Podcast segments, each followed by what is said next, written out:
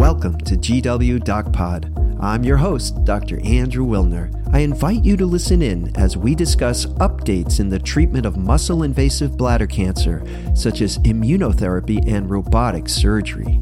My guest today is Dr. Michael Whalen, Associate Professor of Urology at George Washington University School of Medicine and Chief of Urologic Oncology at George Washington University Hospital. Welcome, Dr. Whalen. Thanks for having me. Dr. Whalen, thank you for joining us. We spoke on a prior podcast about prostate cancer, and today we are moving up the urinary tract to discuss bladder cancer.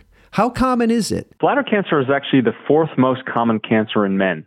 And it's a smoking related cancer, meaning that cigarettes and tobacco history play a role in the generation of the disease. Most people think of smoking cancer as being like lung cancer, but bladder cancer is fairly common, yet it is not as widely kind of spoken about or known. Right. So, my take on that is the kidneys filter the blood, there's toxins in the smoke, and they all end up in the bladder and just sit there all day, you know, until you go and pee. And somehow that's not a healthy thing for the bladder. Is that kind of what it boils down to? Exactly. Yes, all the carcinogens that are filtered into the urine bathe the inner lining of the bladder and can lead to cumulative oxidative stress and damaging the DNA of the cells that line the bladder. Whenever there's a smoking history, there's risk for the lining becoming cancerous down the road, even for people who have a remote smoking history, you know, who haven't smoked in many, many years, you know, there's still that risk. Certainly something to bring up with your doctor, and it's important as you're seeing your primary care doctor, even before you get to the urologist, to talk about smoking history because your primary care doctor will do a urinalysis and make sure there's not blood in the urine. So it's actually a common referral to the urologist for what we call microscopic hematuria, finding trace amounts or microscopic amounts of blood in the urine, and that prompts further workup such as imaging with a CT scan or even an endoscopic evaluation of the bladder, which is performed by the urology specialist in the office, giving numbing medicine and a gulp of courage. it's actually, you know, not so uh, unpleasant to have, you know, but the camera's put into the urethra and the, the bladder is inspected to make sure there's not tumors. The majority of bladder tumors are not invading into the muscle layer of the bladder about 75% of the time, but about 25% of the time, the tumor can be invading into the muscle layer, and that makes it more difficult to treat and requires usually multiple modes of treatment. Anytime we see blood in the urine that a patient can see, you know, which is called gross hematuria, or you know the urine looks red or wine colored or like fruit punch, sometimes with blood clots that pass, we get very concerned then there may be an underlying tumor. Yeah, that definitely get anyone's attention. Before we proceed with the workup, are there any other risk factors for bladder cancer besides smoking? Does it matter what you eat or drink or where you live or if you're a man or a woman? Or is smoking the big thing? So it's more predominant in men. There are some occupational exposures with certain chemicals like benzene or aromatic amines or even dyes like aniline dyes that are used in the textile industry or even hair dyes for people who have worked as hairdressers. Given a lot of contemporary regulations and reducing exposure to these chemicals, you know, it's not as common in this day and age, although, you know, I do have patients who have been exposed to various chemicals, like even in the gardening industry, who had developed bladder tumors at a young age, and we couldn't really find any culprit except for that. Also, any history of radiation to the pelvis, like for people who have had prior things like cervical cancer or other gynecologic or even colon malignancies, maybe at higher risk, or even men who have had prostate cancer that have gotten radiation. They're at increased risk for developing tumors in the bladder as well. There is not as robust a genetic component as for prostate cancer, for example, but that's being further elucidated and understood these days. Okay, so from the patient's point of view, if there's blood in the urine, it's off to the doctor right away and probably to the urologist. Or if just during a checkup, the doctor finds microscopic hematuria, and then you're going to proceed with the workup. So, what's the first thing you would do? I think you mentioned cystoscopy. Is that the number one test, or is there something before that? The very first thing we would do is to make sure there's not an infection as the cause of the bleeding. You know, that can be associated with certain symptoms like burning, frequency, urgency. And once that's ruled out, as well as potential benign causes like prostate enlargement, usually we'll do imaging. These are either a renal and bladder ultrasound or a CT scan, and then a cystoscopy. Which is, as I said, an endoscopic evaluation of the bladder, sometimes because small polyps go unseen on traditional imaging. Okay, so you found a bladder cancer. What happens next? Typically, it requires a biopsy, and this is an excisional biopsy done endoscopically under anesthesia. And we want to assess the aggressiveness of the cells and also the depth of invasion into the bladder wall. That's usually done as an outpatient procedure, as an endoscopy, as I said. And then once we get that information, we will be able to understand what the next steps are, and we want to determine whether there has been invasion into the muscle layer of the bladder. You know, somehow the surgeons they always seem to want to remove the problem. But I, I mean, can you remove the bladder? Yes, and in fact, that is the standard approach for people who are fit to undergo surgery, along with usually systemic therapy such as chemotherapy or immunotherapy. Once the disease has invaded into the muscle, there can be microscopic cells that get into the lymphatic system or the blood system and have a tendency to spread to the lymph nodes. So, about 30% of the time, if there's muscle invasion, there's also lymphatic involvement. So we get concerned that we're limited in our ability to go in endoscopically and just shave out the tumor, for example, because it may already have spread.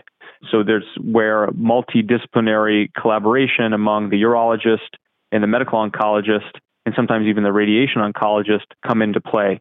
At GW, we have a multidisciplinary genitourinary cancer clinic where we enlist the services of each of these types of specialists to understand and develop personalized and precision medicine treatment approach to handling the patient's disease. And there's been a lot of advancements in the realm of systemic therapy, not only giving chemotherapy, but also immunotherapy.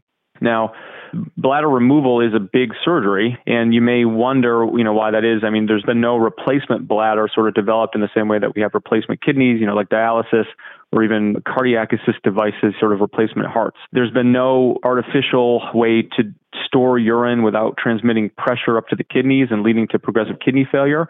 And there's not really like a bladder replacement that can be grown. There's some institutions doing tissue engineering and bioengineering uh, using biologically based scaffolds and trying to grow tissue on them, but it's far from prime time at this point.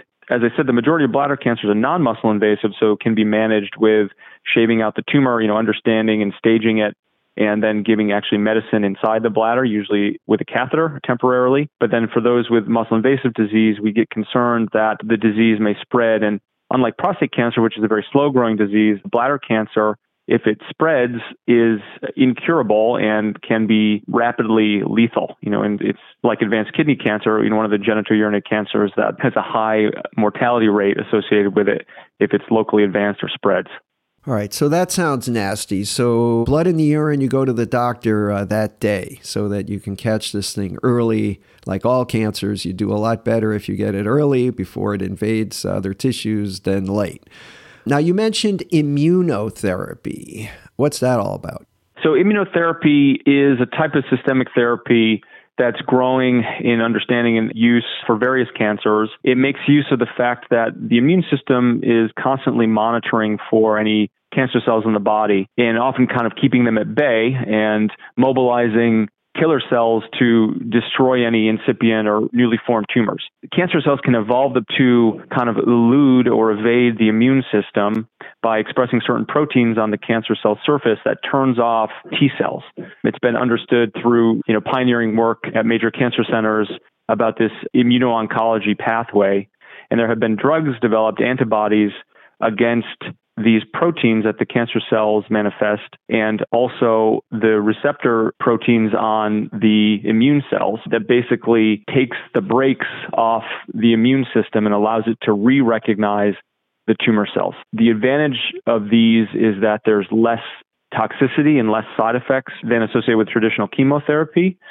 And there's immense efforts to integrate these immunotherapies into the treatment of bladder cancer. Most of the work has been done in advanced and metastatic bladder cancer for patients who have no other option. But because of the multi institutional collaborations afforded by the various national cooperative oncology groups, such as the Southwest Oncology Group, the Eastern Cooperative Oncology Group, we've been able to make strides in bumping up these therapies earlier and earlier in the treatment pathway. So, you know, offering them not only to advanced or metastatic patients, but to patients who have localized disease in the bladder, which has started to invade the muscle. And the hope here is that we can give the systemic therapy and have less side effects. The work has been done after having surgery to remove the bladder, and there's been work done as well to give these therapies before the bladder is removed and the outcomes are very promising. It seems like the tumor responses and the shrinkage rate or the complete response rates are similar to chemotherapy, and they have a better side effect profile. And we're even starting to do trials to understand which patients may not have to have their bladders removed. You know, I do surgery and robotic surgery, which is called a radical cystectomy, to remove the bladder and rebuild a urinary diversion out of intestine. But, you know, I'd love to not have to do that. And it's an ongoing efforts at multiple institutions across the country and, and even internationally to understand how these immunotherapies may factor in before the surgery process and even potentially in place of the surgery. You know, it's sort of not ready for prime time, and it's important to discuss the possibility of you know any patient's candidacy for these things with their oncologist and their urologist and their urologic oncologist. But you know, clinical trial enrollment is paramount in this setting, so we can study these things and understand how future generations can benefit from the information that we derive. Do you have these collaborative arrangements at George Washington Hospital and clinical trials available there? Yes, one in particular is called the Ambassador trial, which is giving the medication pembrolizumab after uh, radical cystectomy. And we're always in works with the clinical trial office to open new trials, and I would like to see some in the neoadjuvant space as well, meaning, you know, prior to surgery. I mean, one of the limitations was having the ambassador trial open, and, you know, we don't want to compete with our own trials, right? So we have to make sure that we have enough patients to enroll. But there are some very promising ones, single institution, small numbers of patients that seem promising. And, you know, once that traction is gained and you know those results are published, then those trials are usually expanded to involve other institutions, and I'm very eager and excited to get GW involved in that. Now, before we started recording this episode, we were chatting and you mentioned something about gene therapy and identifying abnormal genes. Where does that fit in? So, with prostate cancer, there are commercially available genomic profiling or gene expression profiling that can be run on uh, mRNA. The bladder cancer space is trending in that direction, and there's been something called the Cancer Genome Atlas, which has done whole exome sequencing of the basically genome of bladder tumors that are muscle invasive and come up with five different sub that are genetically based. There's been a few trials looking at how these subtypes respond to various treatments and no consensus or sort of unanimous say right now is part of the reason that there's no commercially available assay, meaning like you can't just take the tumor, send, you know, extract the DNA and then run this thing and get a profile and know exactly how it's going to behave. But that work is being moved forward and more and more trials are being done. There was something called the COXEN trial, which looked at a co-expression analysis of various in vitro tumors and developed a signature that was then validated in multiple bladder cancer cohorts. And then there was a randomized trial done through some of the methodological limitations of that study. There was no definitive predominant signature that could predict who would respond to chemotherapy. That was the intention of that trial. So, you know, more work has to be done, but we're growing in our understanding about how the underlying genetics of the tumor might predict who will respond to various treatments. And it's important that we don't want to give someone chemotherapy that's going to have toxicity and side effects associated with it if they're not going to respond.